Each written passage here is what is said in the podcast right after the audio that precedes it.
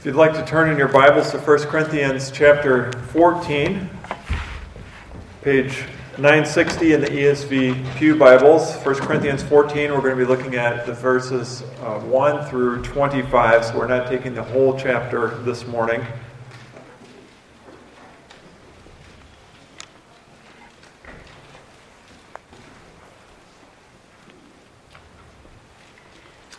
Let's go to the Lord in prayer together.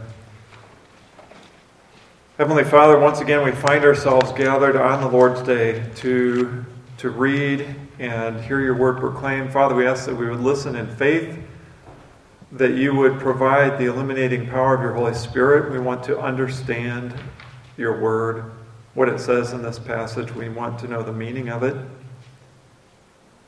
And Father, we ask that um,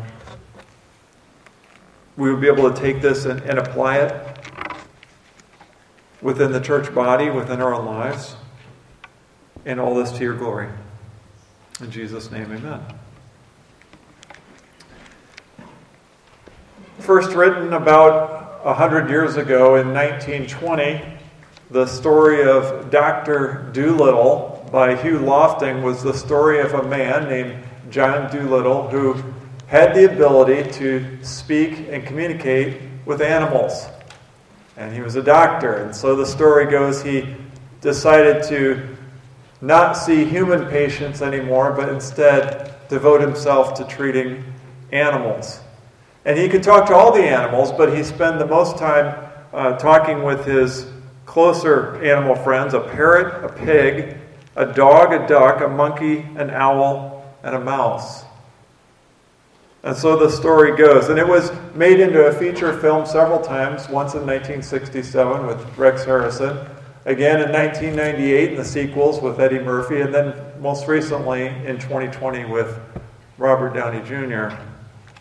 And we understand why this story is so popular, no matter how many times it's told, no matter how many, uh, how many new generations receive this story. We get it. The idea of talking with animals like we talk with, with other people is so intriguing. It captures the imagination. It's, it's fascinating. How revolutionary would that be if we could speak and communicate and understand animals as well as we could with people? In 1 Corinthians 14, Paul is not concerned with a fictional fantasy story of someone being able to understand animals. His concern is for the church. He wants the church to be able to understand each other. When believers are gathered for worship, when it comes to the spoken word in the church of Jesus Christ, Paul wants each person to understand each other. And it really is that simple. It's, it's pretty basic. But this whole passage is about people understanding each other. And only then is the church built up. It's not about a miraculous and mysterious spiritual language that not even the speakers themselves understand. Instead, it's about a multilingual church in the first century and Paul's insistence that you must understand each other when you gather for worship. Understanding each other takes priority over everything, even above individual expression. Let's take a look at this passage 25 verses of chapter 14, starting at verse 1. Pursue love and earnestly desire the spiritual gifts, especially that you may prophesy. For one who speaks in a tongue speaks not to men, but to God, for no one understands him, but he utters mysteries in the Spirit. On the other hand, the one who prophesies speaks to people for their upbuilding and encouragement and consolation. The one who speaks in a tongue builds up himself, but the one who prophesies builds up the church. Now I want you all to speak in tongues, but even more to prophesy. The one who prophesies is greater than the one who speaks in tongues, unless someone interprets, so that the church may be built up. Now, brothers, if I come to you speaking in tongues, how will I benefit you unless I bring you some revelation or knowledge or prophecy or teaching? If even lifeless instruments such as the flute or the harp do not give distinct notes, how will anyone know what is played? And if the bugle gives an indistinct sound, who will get ready for battle? So with yourselves, if you with your tongue you utter speech that is not intelligible, how will anyone know what is said? For you will be speaking into the air. There are doubtless many different languages in the world, but none is and none is without meaning. But if I do not know the meaning of the language, I will be a foreigner to the speaker, and the speaker a foreigner to me. So, with yourself, since you are eager for manifestations of the Spirit, strive to excel in building up the church. Therefore, one who speaks in a tongue should pray that he may interpret. For if I pray in a tongue, my spirit prays, but my mind is unfruitful. What am I to do? I will pray with my spirit, but I will pray with my mind also. I will sing praise with my spirit, but I will sing with my mind also. Otherwise, if you give thanks with your spirit, how can anyone in the position of an outsider say amen to your thanksgiving when he does not know what you are saying? For you may be giving thanks well enough, but the other person is not being built up. I thank God that I speak in tongues more than all of you. Nevertheless, in church, I would rather speak five words with my mind in order to instruct others than 10,000 words in a tongue. Brothers, do not be children in your thinking. Be infants in evil, but in your thinking be mature. In the law it is written, By people of strange tongues and by the lips of foreigners I will speak to this people, and even then they will not listen to me, says the Lord. Thus tongues are a sign not for believers, but for unbelievers. Well, prophecy is a sign not for unbelievers, but for believers. If, therefore, the whole church comes together and all speak in tongues, and outsiders or unbelievers enter, Will they not say that you are out of your minds? But if all prophesy, and an unbeliever or outsider enters, he is convicted by all, and he is called to account by all. The secrets of his heart are disclosed, and so, falling on his face, he will worship God and declare that God is really among you. Be, before we even begin, the verse by verse walkthrough of this passage, I want to tell you what I believe the Bible is talking about when it says in verse 2 for one who speaks in a tongue. We, we just need to lay this out here and attack it head on. I'm convinced that when Paul talks about tongues, he's talking about known human, non miraculous languages. That's what tongues is known languages spoken in the first century in the in in the in that world. Now, everything in this passage makes complete sense if we understand that speaking in tongues simply means speaking in non-miraculous known languages. And in this case it would be known languages that are not the dominant language in Corinth. And at that time that would have been Koine Greek. That's what they spoke in Corinth as as a dominant language. That's what was spoken in the Mediterranean at that time. It was Koine Greek.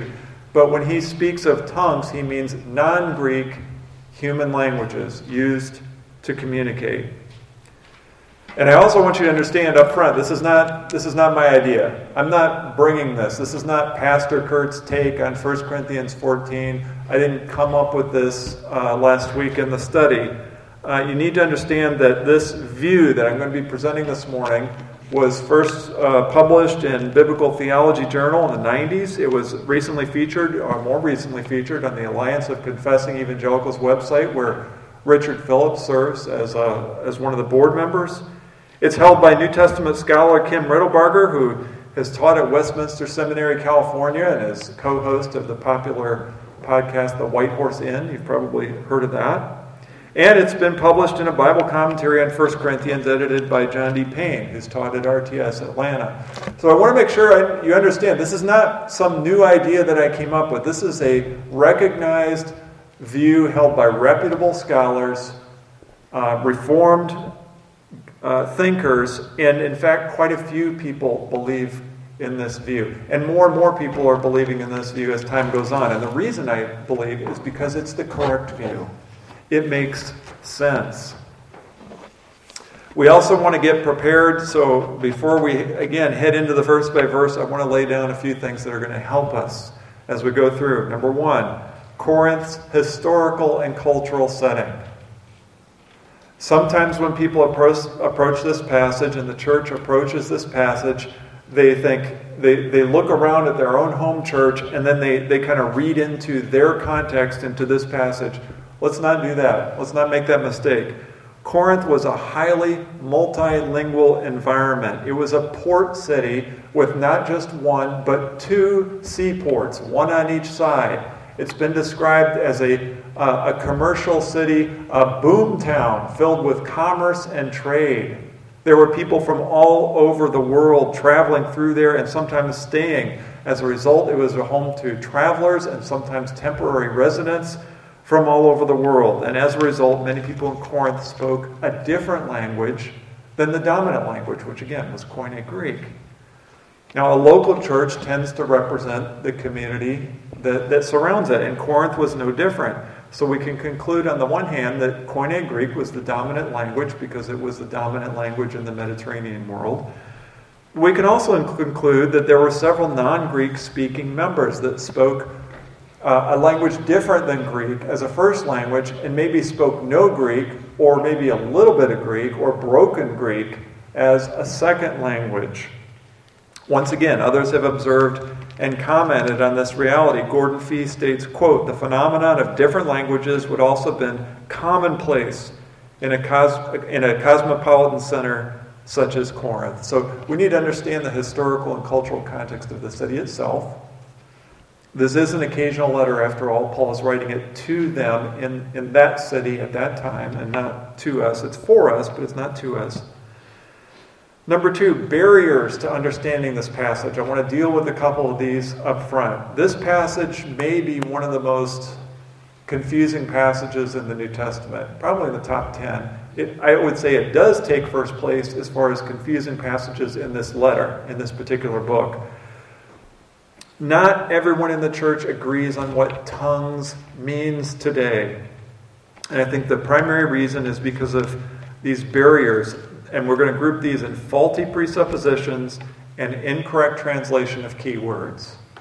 Let's take that first group first faulty presuppositions. Number one, some believe mistakenly that these are miraculous tongues, miraculous languages that, in short, is a miraculous gift. That, that's a presupposition that's imported into the, into the text. They say, well, this must be something miraculous. Why does this one have to be miraculous? And the answer is, it doesn't. Are all spiritual gifts miraculous? We talked about steersmanship, administration, helping, giving, acts of mercy. They're not miraculous. Why does speaking in tongues have to be miraculous? And the answer is, of course, it doesn't. Not all spiritual gifts are miraculous in nature, and nowhere in the Bible does it state that this particular spiritual gift is miraculous, either explicitly or by necessary inference.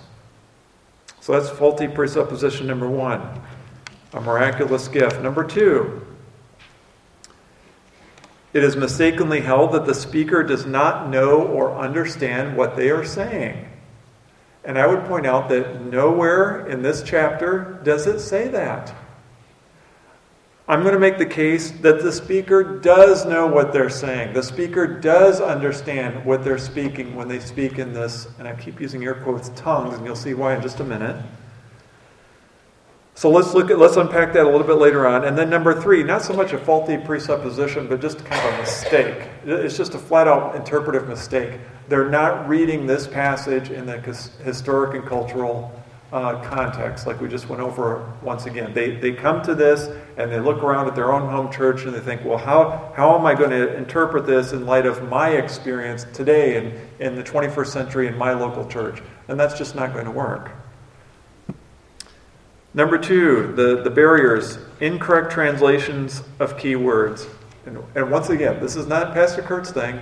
I'm, I'm not just starting to throw meanings on these words that don't exist. What I want to do is I want to break down about four key words, show you that there are different ways to translate those words, give you biblical examples of how they're translated in the Bible, and show you why uh, there's one particular way to translate it that is the best. So, number one, mysteries in verse 2.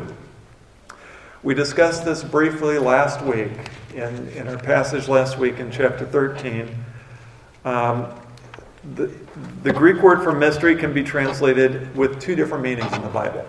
One meaning is for mysteries to mean that something, uh, the secret and, and undisclosed will and counsel of God that's been hidden in past ages, but now has been revealed with the coming of Jesus Christ. And it usually has to do with the gospel, the inclusion of the Gentiles, and the, everything that, that was not known to the Old Testament saints that is known to us now. For example, Romans 16. Now, to him who is able to strengthen you according to my gospel and the preaching of Jesus Christ according to the revelation of the mystery that was kept secret for long ages but has now been disclosed. Also, Ephesians.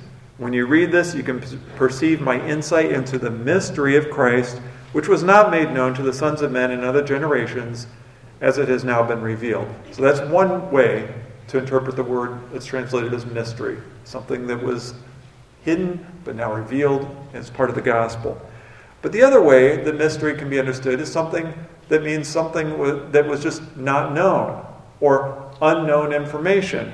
For example, Revelation 1:20, as for the mystery of the seven stars that you saw in my right hand and the seven golden lampstands, the seven stars are the angels of the seven churches, and the seven lampstands are the seven churches. So in this case, mystery it was mysterious to John because he didn't know what the stars and the lampstands meant. But then, after Jesus told him, he no longer uh, it, it, no longer remained a mystery because now it's known. So when we go through chapter 14, we want the second meaning something uh, simply unknown information that after it's made known, it's no longer a mystery. Verse 5 interprets. It can mean to explain, as in Luke 24 27. And beginning with Moses and all the prophets, he interpreted to them in all the scriptures the things concerning himself. Jesus explained to the people on the road to Emmaus how the Old Testament concerned himself. It can also mean translate, as in translating something from one language to another. Acts 9:36. Now there was in Joppa a disciple named Tabitha, which translated means Dorcas. Very simple, straightforward meaning. It means here's something in one language, but then we're going to translate it so that it can be understood in another language. When we go through chapter 14, we want this meaning. This, this key word needs to be translated as translate and not interpret. Here's the big one tongue. Okay, verse 2, and it's throughout the whole passage. This word can have three meanings in the Bible. Number one, a part of the body that's inside your mouth, your tongue. Here it is in Mark 7:33, and taking him aside from the crowd privately, he put his fingers into his ears, and after spitting touched his tongue. In that context, it means his body part, the tongue. It can also mean the act of speech. 1 John 3:18, little children, let us not love in word or talk, but in deed and truth. That word talk is the translation of the word glossa, which is which means tongue. And number 3, tongue can mean a particular language spoken by people used to communicate. Revelation 5 9, and they sang a new song saying, Worthy are you to take the scroll and to open its seals, for you were slain and by your blood you ransom people for God from every tribe and language and people and nation. In each of those three examples I just showed you, it's the same Greek word, exact same, but it's used to talk about the tongue, about the act of speech, and language. When we go through this chapter, I would suggest that the best way to translate this word is language. Not only do I think that's a good idea, I'm going to show you from the text that the Apostle Paul believes that this is how we should interpret the word. There's only three ways to, to translate this Greek word, and obviously it's not the tongue, the body part. And the other one just doesn't make sense. The one who speaks in a speech, the one who speaks in a speech, that doesn't make sense. The one who speaks in a language, language, yes, that, that makes a lot of sense. Um, New Testament scholar and theologian Joel Beeke says, quote, to speak in or with a tongue means to speak in a particular language. I would agree. And then verses 10 and 11, it's translated as language here in the ESV and, some other translations. I would suggest that the best way to translate this is voice. The Greek word is phone, and it is overwhelmingly translated as voice in the New Testament. I'm going to show you as we make our way through this, without question, the vast majority of the way that the New Testament translates the word phone is voice. And I would suggest that's the way we need to translate it here, not language. Why did we just spend all that time talking about it? Why did we go into detail about these words? Why, why did we get into the weeds and get all technical? When I was a boy, I had a bike, and it was red, and it had a banana seat, and I drove it or rode it to school sometimes. And when I got to school, I parked it in the bike rack, and I took out a bike lock, and it was this chain with a translucent red plastic sheath, and you turned it around, and on one end there was this little key with teeth on it, and the other end was a cylinder, and you put the key in the cylinder and you spun the lock. And then after school, I would come out and I would turn the numbers to line up with the notch on the, on the cylinder, and then the lock would open. If I turned one number to the right spot, it wouldn't open. If I turned two numbers to the right spot, it still wouldn't open. I had to turn all the numbers to the exact right spot, and then it slid out almost effortlessly. It's the same thing with these words. If we translate one of these key words the right way, it's still going to be somewhat confusing. Two, a little bit more clear, but we need all of these key words translated correctly to unlock the meaning of 1 Corinthians chapter 14. So that's why it's, it's so important. We, we, we just can't start using these unclear words and, and, and unclear translations if we want to find out the, and understand the meaning. Let's begin in verse 1. Pursue love and earnestly desire the spiritual gifts, especially that you may prophesy. Love is the most important part of exercising our spiritual gifts. That was the main point from last week, and Paul made it very strongly. Spiritual gifts are a good thing. They are to be earnestly desired, especially prophecy. And you remember, this is because this is one of those word based gifts. Prophecy is, is someone revealing the words of God through inspiration of the Holy Spirit they would, they would be providing prophecy, just like in the Old Testament, the words of God. They were essential for building up and establishing the fledgling church. Now, there were a limited number of apostles in the first century, and they could only cover so much ground at any given time. It seems as if the Lord saw fit to provide multiple prophets to, to all these local churches so that they could get a good start on the truth of God and understanding that truth. Verse 2 For the one who speaks in a tongue speaks not to men, but to God, for no one understands him, but he utters mysteries in the Spirit. So, based on this verse, some people in the church will conclude that the speaker does not understand what they are saying. Because they say, see, no one understands them. It means not even the speaker understands what he's saying. But is that what it says?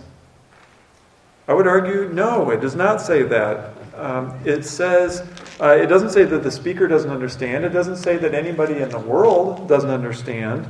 It's talking about the listeners present in the worship service. Charles Hodge wrote, quote, the meaning is not that no man living, but that no man present could understand. I agree. It seems to be saying no one present understands them. And I would argue because they're not speaking in Greek, they're speaking in their own native language.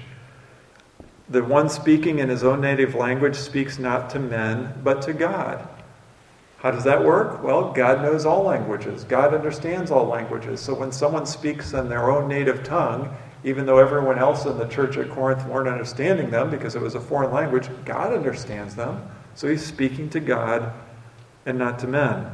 He utters mysteries in the Spirit. This is one of those key words. Does mysteries mean something undisclosed and, and a, a revealing of the purposes of God, or is this simply unknown information? I would argue number two. That's the reason it's mysterious. It's because no one understands them. They're speaking in a non Greek language. Verse 3 On the other hand, the one who prophesies speaks to people for their upbuilding and encouragement and consolation. Those that prophesy and who are speaking in a known language that everybody understands are directly building up the church.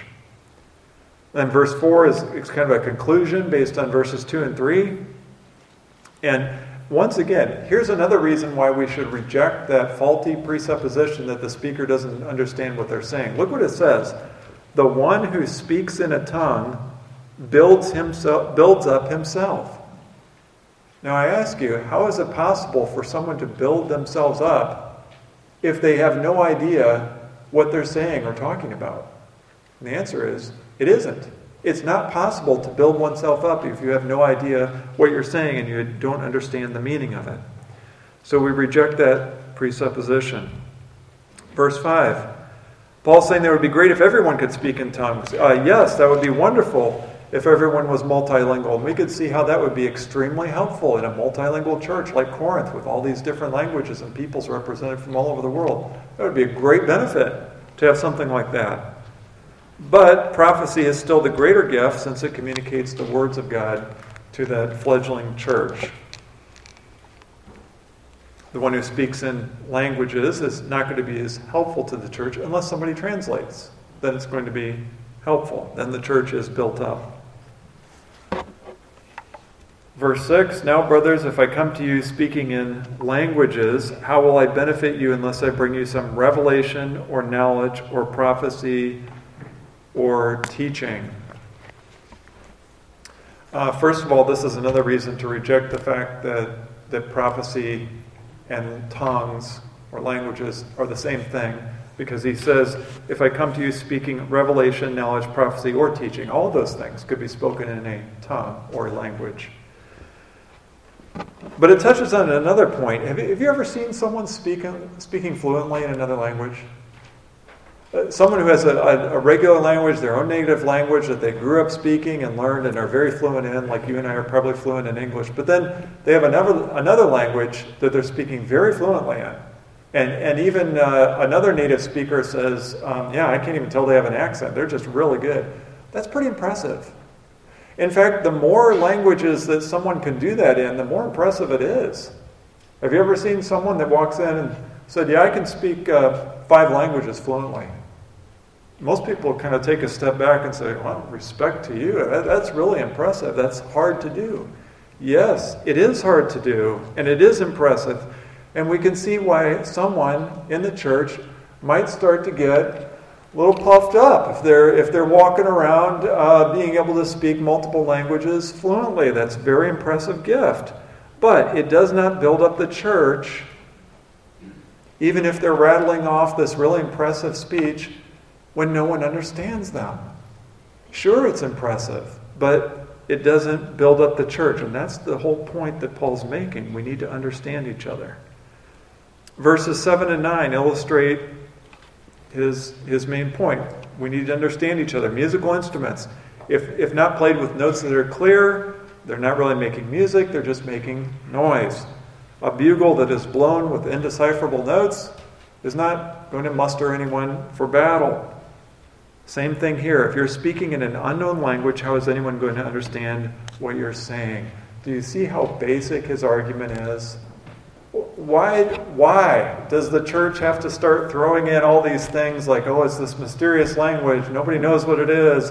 Um, it's this personal, private language, it's spoken in ecstatic utterances, we need to translate. Just, he, all he's saying is, you need to understand each other when you gather for worship. It's a very basic argument. Unless you do that, you're just speaking into the air. Verses 10 and 11. This is where the word translated as language would be better translated as voice. Now, voice and language are related, but they're different. Um, a language does not make noise, a voice does. a language can be shared by many people, but a voice is uniquely attached to an individual. So, language or phone should be translated as voice, a noise or a sound produced in the throat vocally. It is overwhelmingly translated as voice in the New Testament. I'm just going to list out a few examples. And as you listen to these, see how it's translated, voice, but also say, if I threw in the word language there, would the verse even make sense? And of course, the answer is no. Matthew 27, and about the ninth hour, Jesus cried out with a loud voice. John 10 4, the sheep follow him, for they know his voice. Acts 2:14, but Peter standing with the eleven lifted up his voice and addressed them. Would that make sense if he lifted up his language and addressed them? No. Acts 11:7, and I heard a voice saying to me, Hebrews 3, today if you hear his voice. Revelation 1:10, I was in the spirit on the Lord's day and I heard behind me a loud voice. In fact, most versions of the Bible the only place where this word in Greek, oh, by the way, each, one of those examples, phone, phone, phone, the exact same word in each case. The only place most translations of the Bible translate phone as language is, you guessed it, 1 Corinthians 14, 10, and 11. Every other occurrence is voice. In addition, the phrase without meaning at the end of verse 10 means without voice. It's aphonos. So the opposite of voice. It means silent or mute. In most versions of the Bible, the only place where this word is translated as without meaning is, you guessed it, 1 Corinthians 14, 10, and 11. And I think you're starting to see what I mean about the bike lock. Why would we, in one place of the Bible, translate a particular word differently than the rest of the Bible when it makes perfect sense to translate it consistently. If we accept the overwhelming New Testament translation of phone as voice and aphonos as silent, then we would read something like this There are doubtless many voices or vocal sounds in the world, and none is silent. They all make noise that can be heard. But if I do not know the intended meaning of the voices, I will be a barbarian to the speaker and the speaker a barbarian to me. John Calvin thought that Paul was talking about the entire world, meaning animal kingdom. Like people have a voice, a dog has a voice, a, a bird has a voice, kind of a la Dr. Dolittle. But even if we just mean people, that it makes perfectly sense if we use the word voice. If we don't understand the meaning attached to those vocalic noises, it is, if, it is as if we are barbarians to each other, making strange noises with our voices. Verse 12 strive to excel in building up the church. It's Paul's way of reminding them the purpose of spiritual gifts it's to build up the church. And you can't do that if you come to worship showcasing or showboating your ability to speak multiple languages fluently. You, you can't build up the church if you come insisting that you worship in your own native language and it doesn't matter if anybody understands you. He's saying, build up the church. You need to understand each other.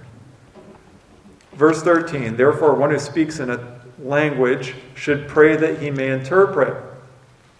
Once again, those who advocate for a miraculous spiritual language tongues approach look at verse 13 and say, See, uh, this proves it. This proves that the speaker doesn't know what he's saying because he needs to pray to interpret. No, it doesn't say that. If, in fact, the church consisted of people with uh, different languages from all over the world, and someone is speaking in their own language, and Paul tells them to pray that he can interpret it correctly, that makes sense. Because Rarely does someone, when acquiring a new language, acquire it at 100% overnight. Usually it takes time to acquire a new language. And a lot of these merchants or travelers might have known some Greek, they might have known broken Greek. And that is a very difficult task to be able to take your own native language and translate it into a language that you don't know that well. Even among modern translators, we'll see this happen. We'll see somebody translating and then they'll stop and they'll say, uh, how you say, and then they'll, they'll try to say it, or um, ah, I'm trying to tell you what I mean, but there's, there's no word for word equivalent in your language. Let me think. Um, and they're good at it. How much more so if somebody knows broken Greek and they're trying their best to, to translate it? Paul says, no, pray that God gives you the ability to translate it so that everyone can understand you and be built up. Verse 14 For if I pray in a tongue, my spirit prays, but my mind is unfruitful. Once again, miraculous tongue speakers would say, See, this proves it. The speaker is praying in the spirit. And even they don't know what they're saying because their mind is unfruitful. Once again, um, no, it doesn't say that. If you look in your ESV, spirit is not capitalized. It's because it's not talking about the Holy Spirit. They're not praying in the Holy Spirit. It's literally translated, the Spirit of me prays. In other words, Paul's saying, the person, their soul, they themselves, they're, they're speaking. They understand what they're saying. but my mind is unfruitful, that that's a word that is talking about expected results that, that aren't there. It's not talking about the person's mind, it's, it's saying um, it's no benefit. My mind is unfruitful in producing fruit in the listeners, as one New Testament scholar translated it. My spirit prays, but my mind does not produce fruit in others. That makes much more sense. Verse 15 What's the solution? To engage both my soul, my person, and my mind in producing fruit in others. As the speaker does what? Look at verses 14 and 16. Pray, sing, give thanks. Those all sound like things that ordinary believers do in an, in an average worship service. This doesn't sound like the equivalent of prophecy. This doesn't sound like uh, praying, singing, giving thanks. That's not the same as thus says the Lord, which is what prophecy is. So, once again, we, we don't want to equate those two gifts. And, and by the way, why would God give the church the gift of prophecy and then give the church the gift of scrambled prophecy? And then very quickly give the gift of unscrambling scrambled prophecy so that it's more like prophecy. That just does not make sense at all. Our God is a God of order, and that is um, just unproductive at best. He says, Pray, sing, give thanks so that others understand. Verse 16 and 17 are a practical example of why Paul's teaching makes sense. If you give thanks with your spirit, expressing what's on your heart in your own language, how can anyone be in the position, or how can anyone in the position of an outsider, and if you've got an ESV, there's a footnote, of him that is without gifts, or the one filling the place of the uninstructed or ungifted, and that's just a very convoluted way of saying the one who does not know, meaning the one who does not know your language. If someone who does not know the language you're speaking how can they say amen to your thanksgiving when he does not know what you're saying? And the answer, of course, is they can't. You're giving thanks in your own language, but no one is being built up. Verse 18 I thank God that I speak in languages more than all of you. Paul likely knew Aramaic, Greek, Hebrew, and, Latin, probably, and maybe even more. Um, what doesn't, and that makes sense, what doesn't make sense is if tongues means some kind of private prayer language or ecstatic utterance prayed in the Spirit during personal worship, first of all, he says tongues, plural. How many private prayer languages would someone be speaking in, or how many private prayer languages would the Holy Spirit give to someone on average? And second of all, how would Paul know if he spoke more in private prayer languages than anyone else in the worship service or in the church if they're private prayer languages? The answer, of course, is he wouldn't. If they're private, you wouldn't know about it. But it makes much more sense if he knew that we're talking about languages and how he's more multilingual than anyone else. Verse 19.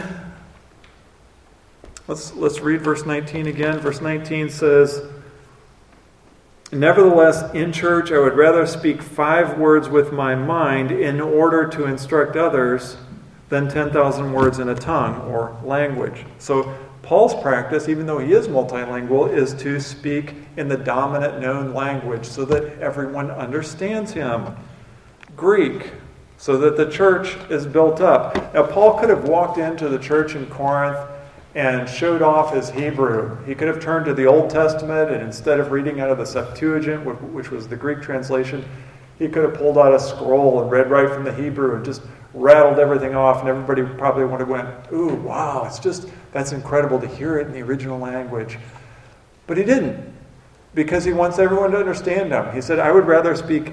uh, I, I, I want to speak in the language that the church understands, not in, in my own language, as impressive as that would be. And also, look how verse 19 reinforces our understanding of verse 14.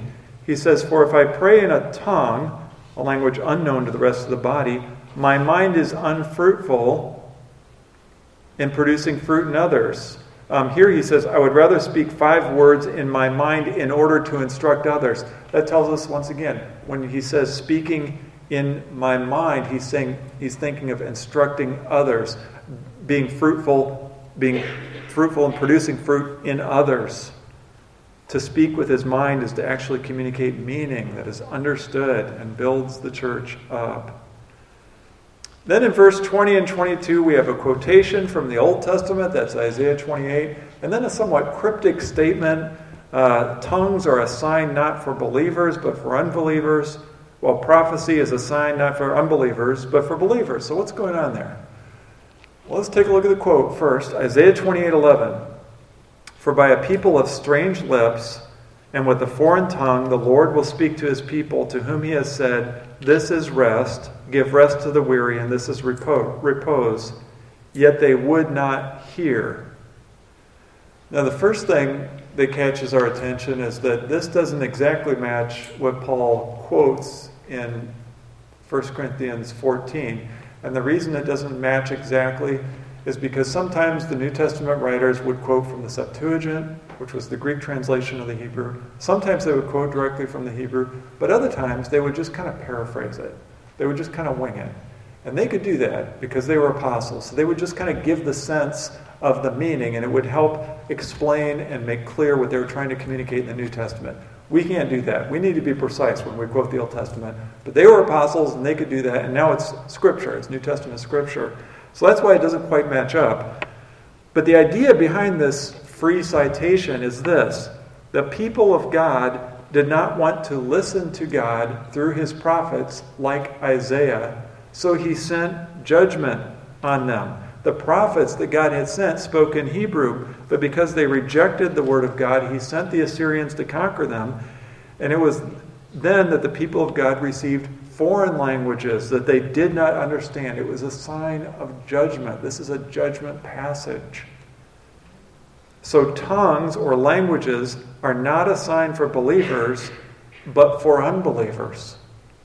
So, what he means by that is if you continue to speak in these non Greek languages during the worship service where nobody understands what you're saying, so that no one can be built up, the body will not be able to understand the words, even as Israel was not un- able to understand the Assyrians, and not being able to understand what is said is a form of judgment that God brings when his people do not listen and obey his word. Again, Kim Riddlebarger says this quote, because of their current practice, the Corinthian church risks becoming like Israel and held captive to a people who cannot be understood. So that's what uh, tongues or languages, foreign languages, means as a sign for unbelievers. But then he said prophecy is a sign for not for unbelievers, but for believers. Why? Because prophecy communicated the words of God to God's people. It builds up the church. Now, by the way, how is Paul using tongues in this quotation? What does tongues mean in Isaiah 28? Languages, foreign languages. And what does Paul mean in verse 22 when he quotes it? When he says, Thus tongues are a sign not for believers. Does he mean these things in our mouths? Does he mean the act of speech? Or does he mean languages? The text itself tells us how to understand and, and, translate that word glossa in the Greek, which is tongue. And it's to be interpreted and translated as language. That's how Paul understands it. Why does the church understand it as tongues and make it some kind of mysterious thing? It means language. Verses 23 and 25, a final comparison between speaking in unintelligible languages and prophecy or excuse me, prophesying in a language that can be understood by all. Paul gives them a hypothetical scenario. He says, Look, if somebody comes in, an unbeliever, and they come into your church and you're all speaking in different languages, they're all going to think you're insane. They're not going to be drawn to God they're, they're not going to understand what you're saying. They're not going to be seeing the body worshiping as God intended the body to worship. There's not going to be any pointing to truth or pointing to Christ. They're just going to think you've all lost it. I mean, what, what if we did that? What if we walked into a worship service and we saw everybody speaking in all these different languages? We would have thought, um, I'm in the wrong place. I, I don't know what's going on here, but this, this doesn't look like something that's going to help me at all. I, I can't stay here. That's what Paul's saying. But if an unbeliever comes in and sees the church prophesying, communicating the words of God in a language that everyone understands, he says he is convicted, called to account. The secrets of his heart are disclosed, and he is brought low, falling on his face, worshiping God. The Word of God does that when it's understood. It brings conviction, it brings conversion. The Holy Spirit works through the Word of God spoken in a way that people understand it to bring conversion. It brings an awareness of sin, an awareness of the sec- that the secrets of our own heart are laid bare before God. The Word of God does that. And then finally, and declare that God is really among you, as opposed to that God is somewhere else. For example, among the Jews, or in the Holy of Holies in the temple at Jerusalem. Instead, the Word of God boldly proclaimed, the words of God being communicated and spoken. And so people are hearing the Word of God displays that God is really among you, the church, those that have faith in Jesus Christ. God is no longer the God of Israel that resides in this temple made by human hands in Jerusalem. Now God is the God of everyone, Jew and Gentile alike, who put their faith in Jesus Christ, and his presence is with his church. That makes a whole lot more sense. To summarize this passage, we could say this Paul encourages the believers in Corinth to practice spiritual gifts with love and for the purpose of building up the church. Prophecy in tongues or prophecy in languages both build up the church, but diverse languages are only beneficial if they are translated so that the church can understand what is being said. When the church gathers and individual members all speak in their own language, it does not build up the church or present a positive witness to unbelievers. The Word of God, when heard and understood, is what the Holy Spirit uses to convict and call sinners to faith. We're, we're already somewhat going long, so I want to skip the application of how to regulate tongues in worship till next week because that's really where Paul puts it. That's what the rest of the chapter 14 is.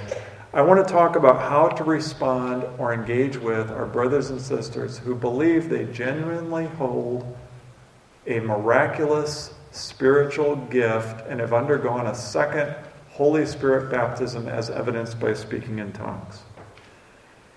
First, we need to understand experiences are often interpreted in light of our understanding of Scripture and the doctrine that we hold.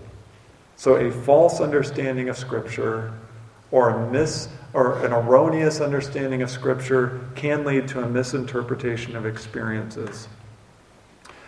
Moreover, if you know anything about the charismatic or the, the Pentecostal church movement and, and kind of uh, section of a branch of the Christian tree, you know that there is incredible in house pressure to speak in tongues. Incredible pressure put on by leaders, put on parents to their children when they get old enough. Um, some charismatic literature instructs people in this way. Here's a quotation from something in print.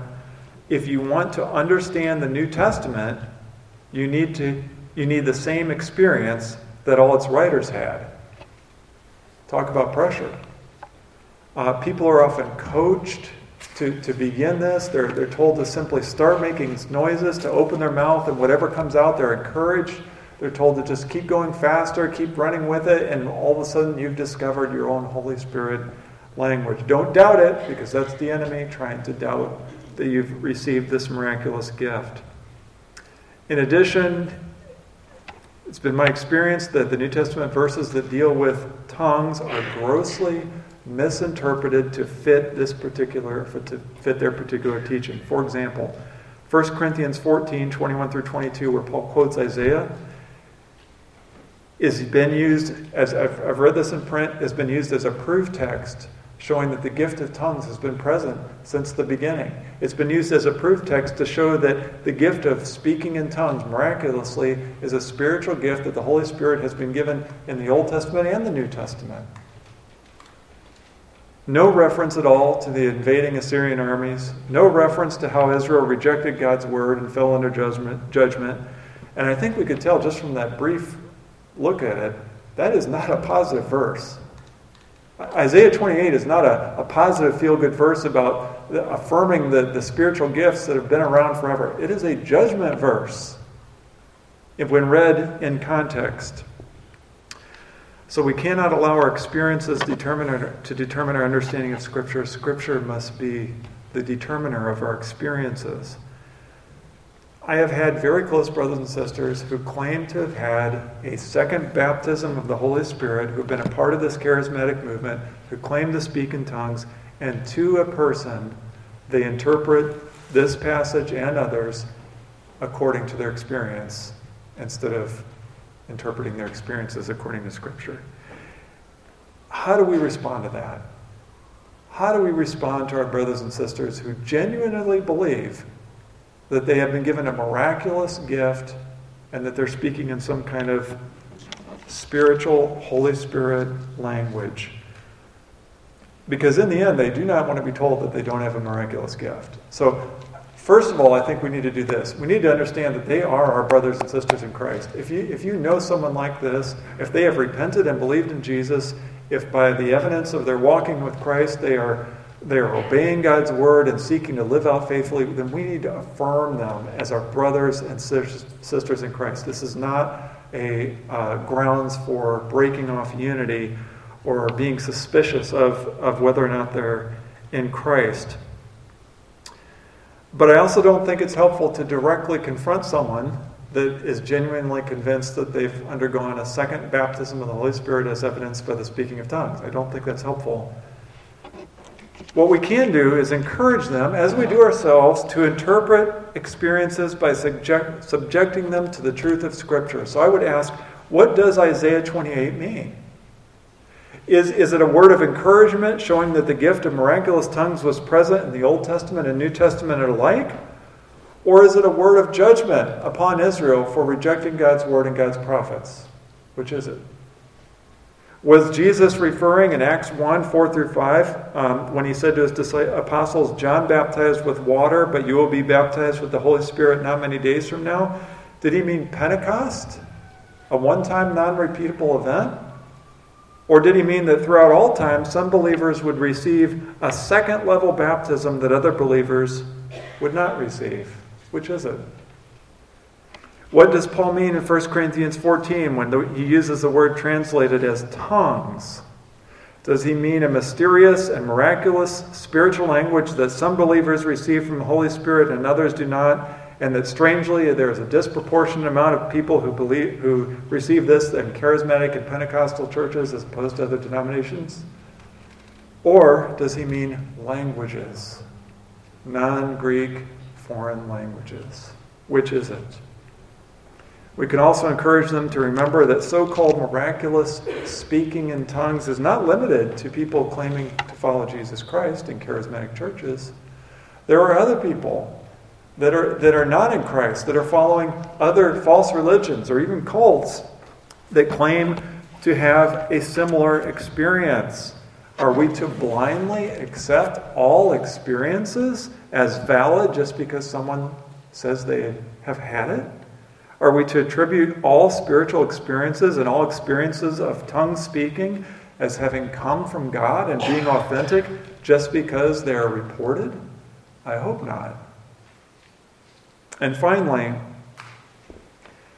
this is helpful for all of us. We should not expect or seek after the spectacular and the miraculous.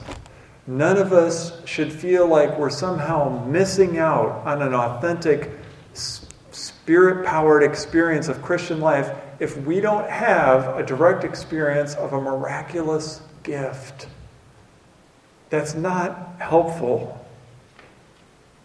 And I would say this is not the saving of sinners like you and me spectacular enough? Is it not a miracle that any of us are here today who were once alienated and separated from God by our selfish sin, but yet now here we are worshiping and thanking God for calling us to Himself despite ourselves? That is spectacular. God has already accomplished his most spectacular and miraculous act the Son of God dying sacrificially on the cross for the atonement of sin, remaining in the grave for three days, rising from the dead, and currently reigning and ruling until he comes again in power and glory. That is miraculous. That is spectacular, and I believe it is enough. when the church speaks and proclaims the gospel and the word of God in a language that people understand, the church is built up and sinners are called to faith. Amen. Heavenly Father, our prayer, as always, when we open your word, is to understand your word. Father, we continually pray that you would give us understanding. Help us to continually unpack and understand this, this contested passage of the Bible. And Father, in our own lives, um, help us to never feel cheated or shortchanged if we don't directly experience some kind of miraculous gift. Instead, let us look to the most miraculous event of all time Jesus Christ, crucified, dead, buried, risen, and coming again. And that through faith in the Son of God, sinners are declared righteous and made clean. Father, we give you praise for, for this portion of your word as we do all of it. In Jesus' name, amen.